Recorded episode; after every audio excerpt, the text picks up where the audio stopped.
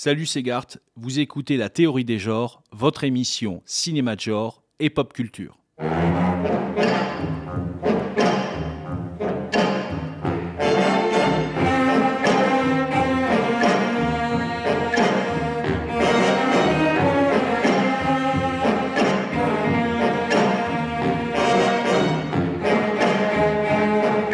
La théorie des genres, épisode 2.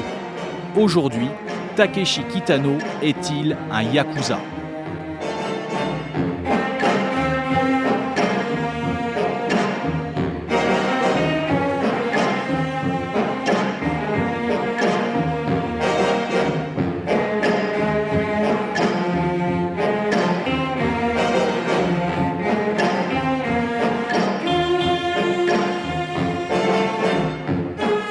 Humoriste, animateur télé, peintre, acteur et réalisateur, Takeshi Kitano est devenu dans les années 90 un artiste incontournable, plusieurs fois récompensé dans de prestigieux festivals. S'il a su s'imposer en France comme un cinéaste important, le voici beaucoup plus discret ces derniers temps.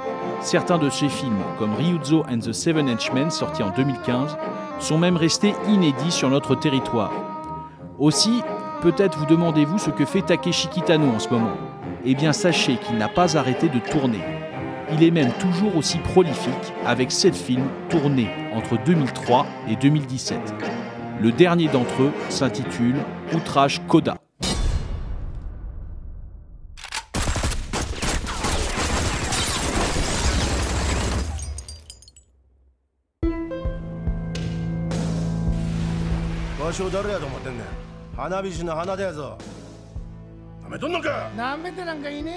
Outrage Coda est le dernier volet d'une trilogie de polar débutée en 2010 avec le film Outrage et poursuivi en 2012 avec Outrage Beyond. Dans cette trilogie, l'acteur-réalisateur Takeshi Kitano retrouve un rôle qu'il a déjà interprété dans de nombreux films, celui du Yakuza. Affrontements entre gangsters et exécutions cruelles sont sûrement au rendez-vous de ce troisième et ultime volet de la saga débutée il y a sept ans. Pourtant, peu de critiques en France accordent une réelle importance à la trilogie Outrage. Je dirais même que peu de critiques connaissent l'existence de cette trilogie. Le premier épisode a laissé la presse hexagonale dans l'expectative et a refroidi pas mal d'ardeur. L'occasion nous est donc offerte de réparer cette injustice et de revenir sur l'ambivalence de la filmographie de Kitano, c'est-à-dire à la fois ses rapports étroits avec le genre du polar et du film de Yakuza, mais aussi ses percées poétiques, humoristiques et mélancoliques singulières qui ont contribué à faire de lui un auteur inclassable et émouvant. Et vous, vous l'aimez comment votre Kitano? En truand ou en artiste? Adolescent, j'ai découvert Takeshi Kitano par la porte du genre. C'était avec le film Sonatine, sorti en 1993, dans lequel Kitano, à la fois réalisateur et acteur, campait un yakuza parti s'exiler avec les membres de son clan pour survivre à un règlement de compte. À l'époque, le film était distribué aux États-Unis par Quentin Tarantino. L'association du non Tarantino, l'auteur de Reservoir Dogs et Pulp Fiction, a eu pour effet d'accentuer l'aura de polar qui entourait le long métrage. Sonatine avait la réputation de renouveler un sous-genre du polar japonais, le Yakuza Iga, c'est-à-dire en français le film de Yakuza. Ces films, qui sont l'équivalent de nos films de gangsters occidentaux, travaillent un imaginaire fait d'affrontements au couteau, de corps recouverts de tatouages traditionnels, de fusillades et de rituels claniques. De plus, la presse accentuait cette impression en dévoilant les origines de la filmographie de Kitano. C'est ainsi que j'ai découvert que le premier film du cinéaste, le polar Violent Cop, était un film de commande qui à l'origine devait être réalisé par Kinji Fukasaku. Alors Fukasaku, c'est qui celui-là, me direz-vous? Eh bien, s'il n'est connu en Occident que pour son dernier film Battle Royale, sorti en 2000, et dans lequel on retrouve d'ailleurs Kitano en tant qu'acteur, Fukasaku est célèbre au Japon pour avoir renouvelé le genre du Yakuza Iga dans les années 70 et 80. Empêché de tourner Violent Cop, c'est Fukasaku lui-même qui conseilla Takeshi Kitano pour lui succéder à la réalisation. Avouez qu'avec un tel parrain de cinéma, Kitano avait tout pour être attendu par le public comme le nouveau messie du film de genre japonais. Rétrospectivement, cette attente était-elle justifiée?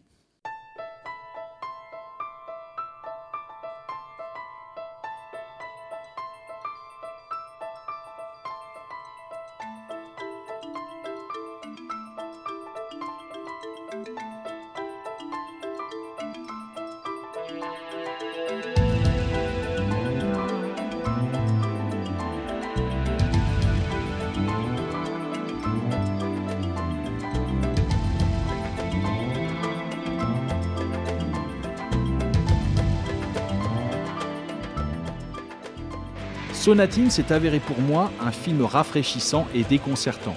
S'il s'agissait bel et bien d'un récit mettant en scène des personnages de Yakuza pris dans de violents règlements de compte, j'ai tout de suite été frappé par le souhait du réalisateur de prendre ses distances avec le genre. On retient bien sûr quelques scènes de fusillade marquantes, mais dont la violence semble signifier un autre conflit que celui des gardes-clans, un conflit intérieur et intime, celui du héros interprété par Takeshi Kitano. Ce héros est un vieux gangster désabusé dont les pulsions suicidaires s'expriment au cours du film de bien des manières. Il y a à la fois la violence des fusillades que j'évoquais plus tôt, mais il y a aussi l'espièglerie qui lui inspire des jeux à l'humour cruel, et la mélancolie qui lui fait adopter des postures mutiques et contemplatives. Aussi, Sonatine ne se distingue pas par la manière dont il travaille les codes du Yakuza Iga, mais plutôt par la manière dont il expose les différents éléments de ce qui fera le style Kitano. Car pour être honnête, l'aura de maître du genre qui a accompagné l'arrivée de Kitano en France vers le milieu des années 90 s'est révélé être un sacré malentendu, qui vola en éclats avec la considération justifiée du cinéaste en tant qu'auteur au-delà de tout rapport au genre. Il a suffi en effet de mettre en perspective des films comme Sonatine et Violent Cop avec la filmographie éclectique de Kitano pour se rendre compte que son parcours cinématographique ne s'était pas construit autour d'un rapport au genre.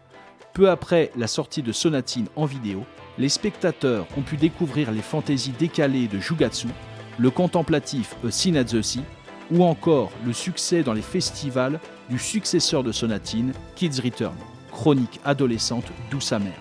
Malgré la diversité des thèmes abordés par ces films, la critique et les spectateurs commencèrent à déceler des points communs, des motifs cinématographiques annonçant un cinéaste singulier, et cette intuition se concrétisa en certitude en 1997 avec Anabi, certainement son film le plus important, qu'il vaudra à Kitano le Lion d'Or au Festival de Venise.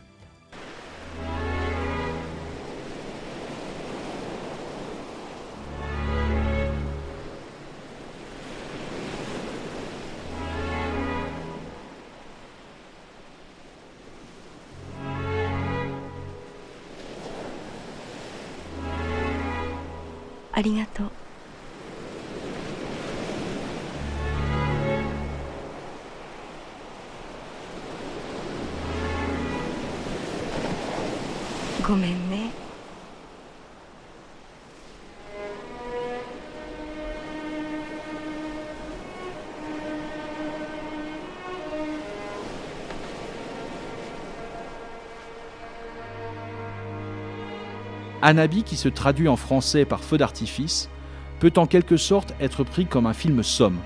On y retrouve la violence du policier de Violent Cop, la contemplation et la tendresse de Sinazosi, mais aussi l'humour espiègle et les histoires de Yakuza de Sonatine. Mais non content de se situer au carrefour de la filmographie de son auteur, Anabi se situe également au croisement des arts, Kitano intégrant au film son propre travail de peintre. De nombreuses peintures vont ainsi être intégrées par le montage, le cinéaste s'imposant alors par un style relevant d'un formidable travail de composition entre les thèmes, les émotions et les arts. L'esthétique du film se cristallise autour d'un sentiment d'explosion créative, tout comme notre plaisir lors d'un feu d'artifice est stimulé par les jeux de variation des couleurs et des pyrotechniques.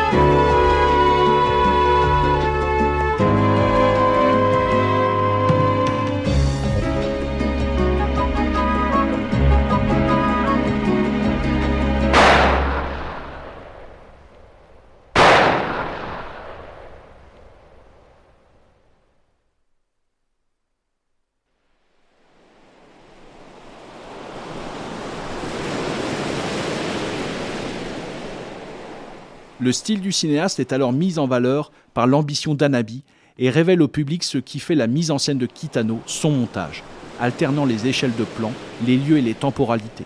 Ce montage dynamise les lectures possibles des films de Kitano et témoigne d'un cinéaste inventif qui s'exprime par tous les moyens du cinéma.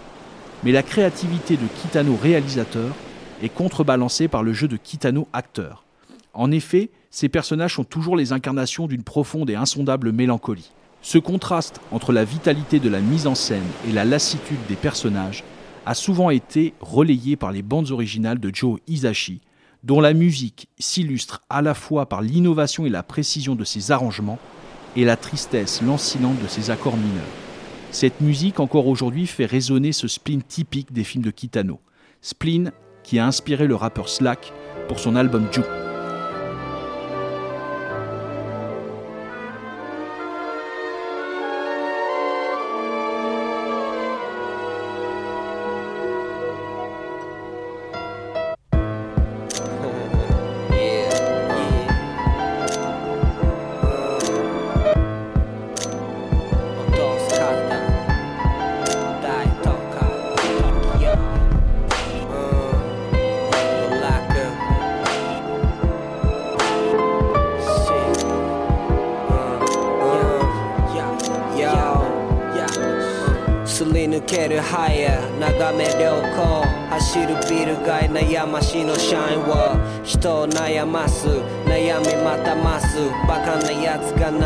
をまた流す、うん、無情だぜ世は。枯れちまう全て落ちればこの葉春がき風に乗りすぎる過去流れそれぞれの仁義が胸を刺す、うん、どの街で愛探してみても俺を惑わすものに変わりない。尖った少年丸くなり味。終わった転がり傷だらけ立てない。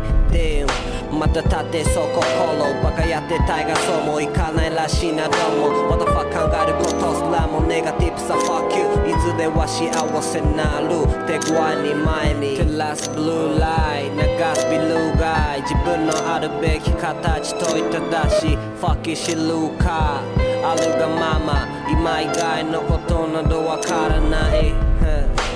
Car しな bitches 手具合ノリノリで行くぜ。Everyday 透けて見える青 Good morning sunshine Good morning sunshine どっちみちゃげん繰り返すだけ。純粋女子も今じゃ肩肌だけ。あいつ顔だけ。あいつ中身ね。人を評価して自分だけ忘れ、うん。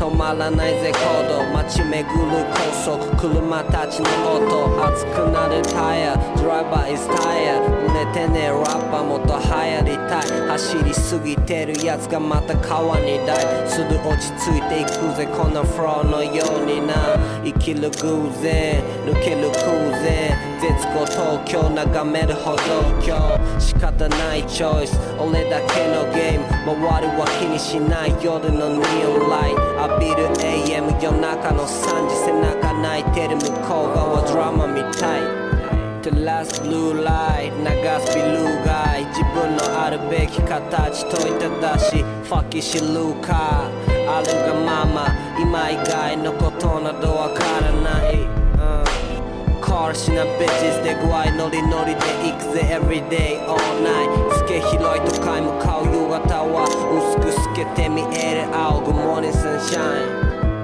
東京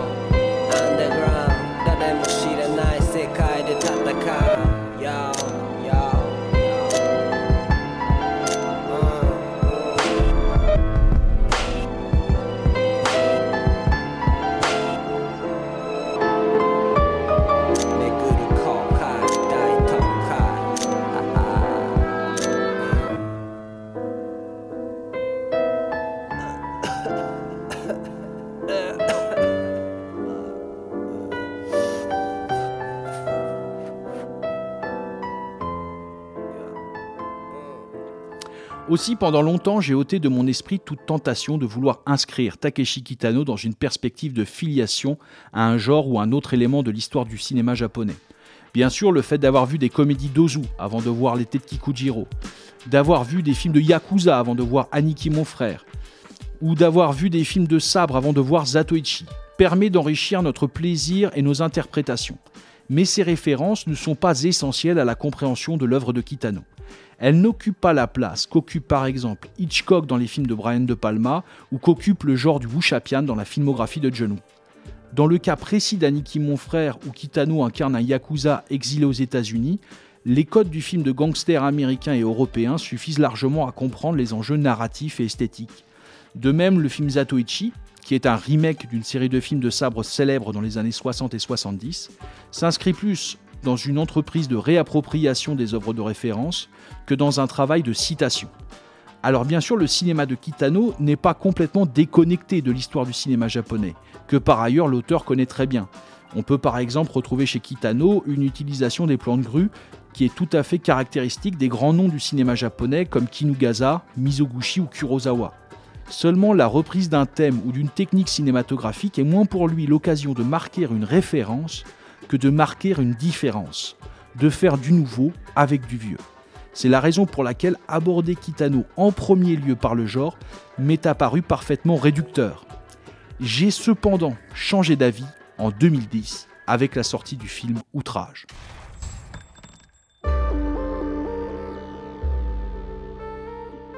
ちゃんとけじめつけろと言ってくれすいません親父も俺も会長にえれ怒られちまったよハモンあんたがやれって言ったんだろ金とこいつの指持って話つけてこいこれでやってみろよ En 2010, alors que tout le monde attendait le grand retour de Takeshi Kitano au film de Yakuza, la critique n'a accueilli que très froidement Outrage.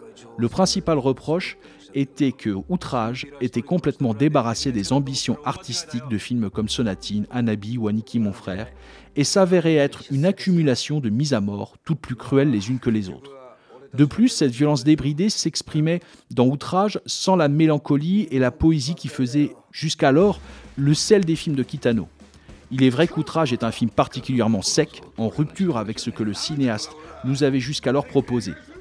Si l'issue morale de la violence de ses précédents films de Yakuza se situait dans l'idée que les affrontements violents exprimaient le conflit intérieur de ses héros, la violence d'outrage, elle, est relative à une trajectoire collective, celle des codes du crime organisé et de ses turpitudes.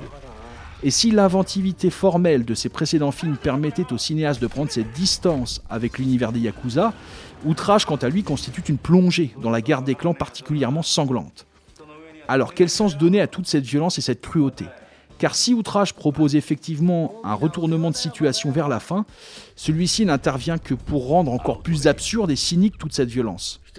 Dans ce cas, Kitano aurait-il pété les plombs? Aurait-il voulu réaliser un film gratuitement violent par manque d'inspiration? C'est à mon avis là que le retour vers le sous-genre du Yakuza Iga est essentiel pour apprécier le film.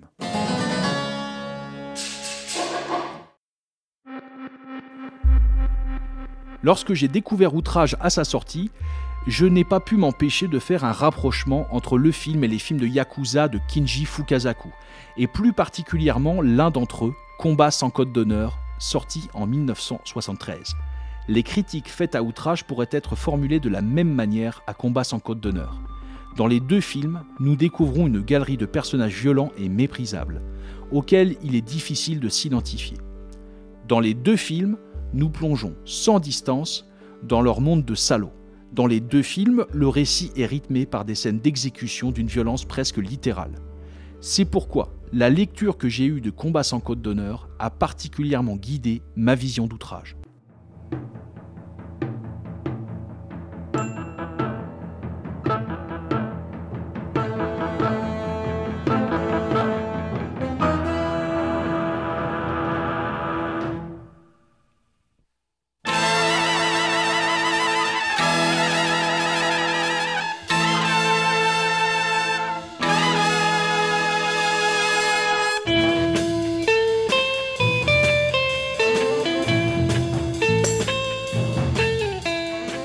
La plupart des films de Yakuza de Fukasaku s'ouvrent sur une scène récurrente. Nous sommes en 1946 dans les taudis d'une grande ville, la population se livrant à toutes les pratiques, pour essayer de survivre dans un pays ravagé par la défaite de la Seconde Guerre mondiale. C'est là que des personnages de Yakuza proposent leurs services, se partagent des territoires dépourvus d'autorité et recrutent de nouveaux membres parmi les vétérans de guerre. Le film Combat sans code d'honneur suit ce schéma à la lettre. Le film débute par une photo de l'explosion de la bombe atomique et ouvre son récit dans les taudis. Son héros, interprété par Bunta Sugawara, va se faire intégrer à un clan et devenir un loyal soldat du crime. À première vue, le film de Fukasaku semble introduire l'idée que le succès des Yakuza viendrait de leur capacité à représenter une certaine vision de l'ordre et de l'organisation dans un Japon en plein chaos. Mais très vite, cette impression va voler en éclats. Ici, les Yakuza sont à des kilomètres d'une représentation idéalisée. Ils sont avides, couards, comploteurs. Les codes de conduite ne sont là que pour être détournés et manipuler les personnes. C'est ainsi que le héros de Combat sans code d'honneur va se rendre compte que les Yakuza proposent comme alternative au chaos de la défaite un autre chaos, celui des rivalités entre gangsters qui vont l'impliquer dans une spirale de violence sans issue.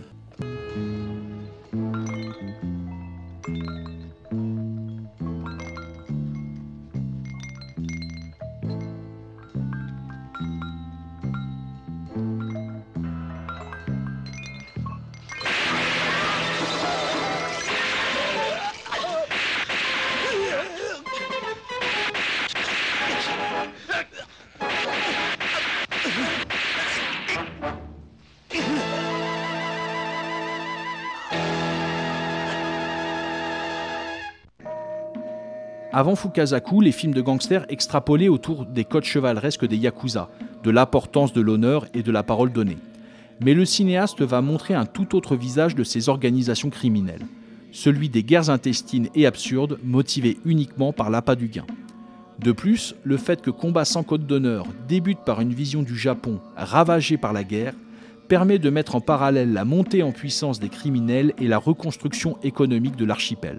Ainsi Fukasaku s'illustre en portant un regard très sombre sur le Japon d'après-guerre, notamment par le nombre et la violence des scènes de meurtre qui constituent un véritable langage dans le film. Car dans Combat sans code d'honneur, on tue avec la cruauté d'un scénariste. Presque chaque mort peut être lue sur le mode de l'ironie. Le père de famille qui se fait fusiller dans une boutique de jouets, le yakuza ambitieux abattu sur son fauteuil de barbier, etc. Car s'il n'y a pas assez de place et d'argent pour tous dans le monde des Yakuza, Fukasaku nous rappelle qu'il y a en revanche une manière de mourir pour chacun des candidats à la réussite. Par cette économie de la mort faisant écho à celle de l'argent, Fukasaku affirme la singularité de l'aspect social de ses films. Alors par aspect social, bien sûr, je n'entends pas une démarche ayant pour but d'illustrer l'organisation des classes sociales, mais au contraire, le souhait de saisir la désorganisation de la société japonaise. À ce titre, le polar nippon a souvent été le théâtre d'un rapport angoissé aux grandes mutations de l'après-guerre. Par exemple, il y a un an et demi, ressortait sur nos écrans l'un des meilleurs films d'Akira Kurosawa, Entre le ciel et l'enfer, sorti initialement en 1963. Si je me permets une petite digression en parlant de Kurosawa, c'est parce qu'Entre le ciel et l'enfer dit beaucoup de choses à la fois sur la manière dont le cinéma japonais parle du Japon et la manière dont ce discours peine à être entendu en Occident.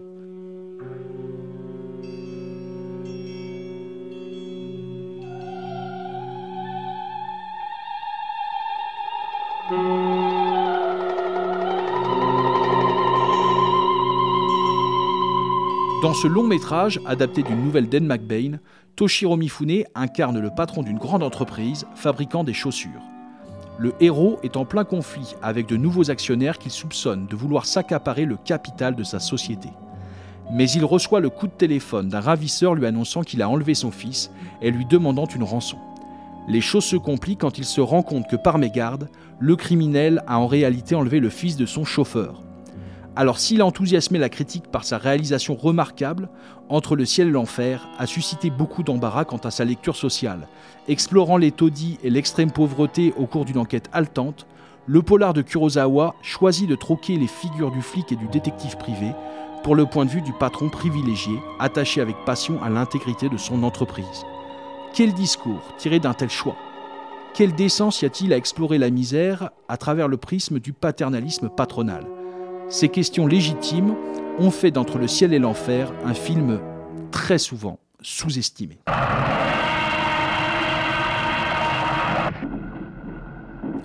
Pour répondre à ces questions, je pense qu'il est nécessaire de se remémorer la passionnante scène de poursuite du ravisseur à travers un réseau de trains et de chemins de fer. Pourquoi? Parce que le cinéma dispose d'une formidable force d'évocation. Si par exemple vous trouvez normal qu'une scène d'un polar américain montrant un sniper à une fenêtre, voulant abattre un politicien, m'évoque l'assassinat de JFK, j'espère que vous trouverez normal que la poursuite ferroviaire d'entre le ciel et l'enfer m'évoque un autre fait divers et historique, l'affaire Shimoyama. Cette affaire s'est déroulée le 5 juillet 1949. Le Japon est alors sous autorité américaine et connaît une restructuration économique imposée par l'occupant.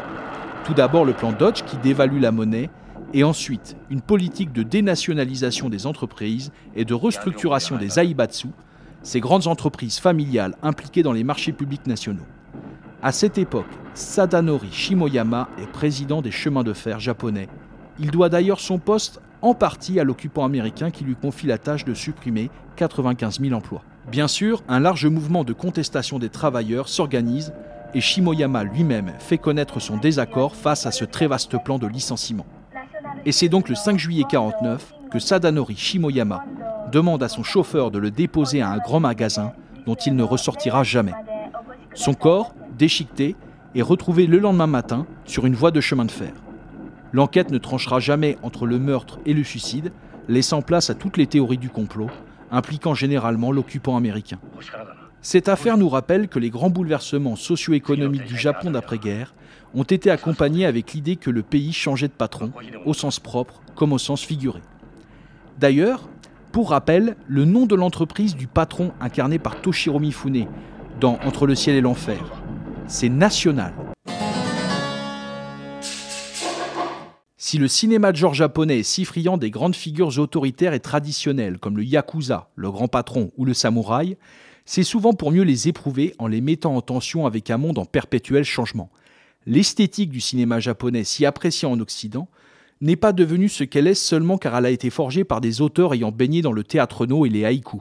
Elle s'est aussi construite dans un rapport conflictuel au contemporain. Et c'est cet angle d'interprétation qui, à mon avis, a le plus de mal à s'imposer chez nous et qui a manqué en 2010 pour qu'Outrage de Kitano reçoive un meilleur accueil. Et c'est bien dommage, car Takeshi Kitano est également un commentateur de l'actualité, par le biais des nombreuses chroniques qu'il a publiées dans la presse japonaise, notamment au sujet des multiples crises économiques qui ont plongé ses compatriotes dans l'incertitude. En effet, si les films de Fukasaku et Kurosawa ont pu porter un regard féroce sur le Japon d'après-guerre, il est tentant d'envisager la trilogie Outrage comme un retour de ce regard, mais cette fois-ci sur le Japon de l'après-crise. Car si vous vous intéressez au rapport de la société japonaise avec la mondialisation et l'étranger, vous trouverez dans Outrage et ses affrontements entre Yakuza des scènes absolument stupéfiantes. Je vous rappelle les films en question Outrage, sorti en 2010, Outrage Beyond, sorti en 2012, et Outrage Coda, sorti le 20 octobre 2017 en VOD.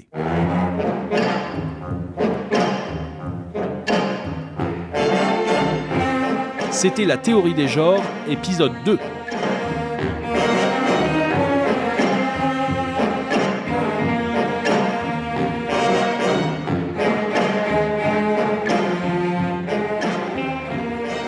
Pour plus de mondanité geek, rendez-vous sur le blog Le Mangeur de Monde.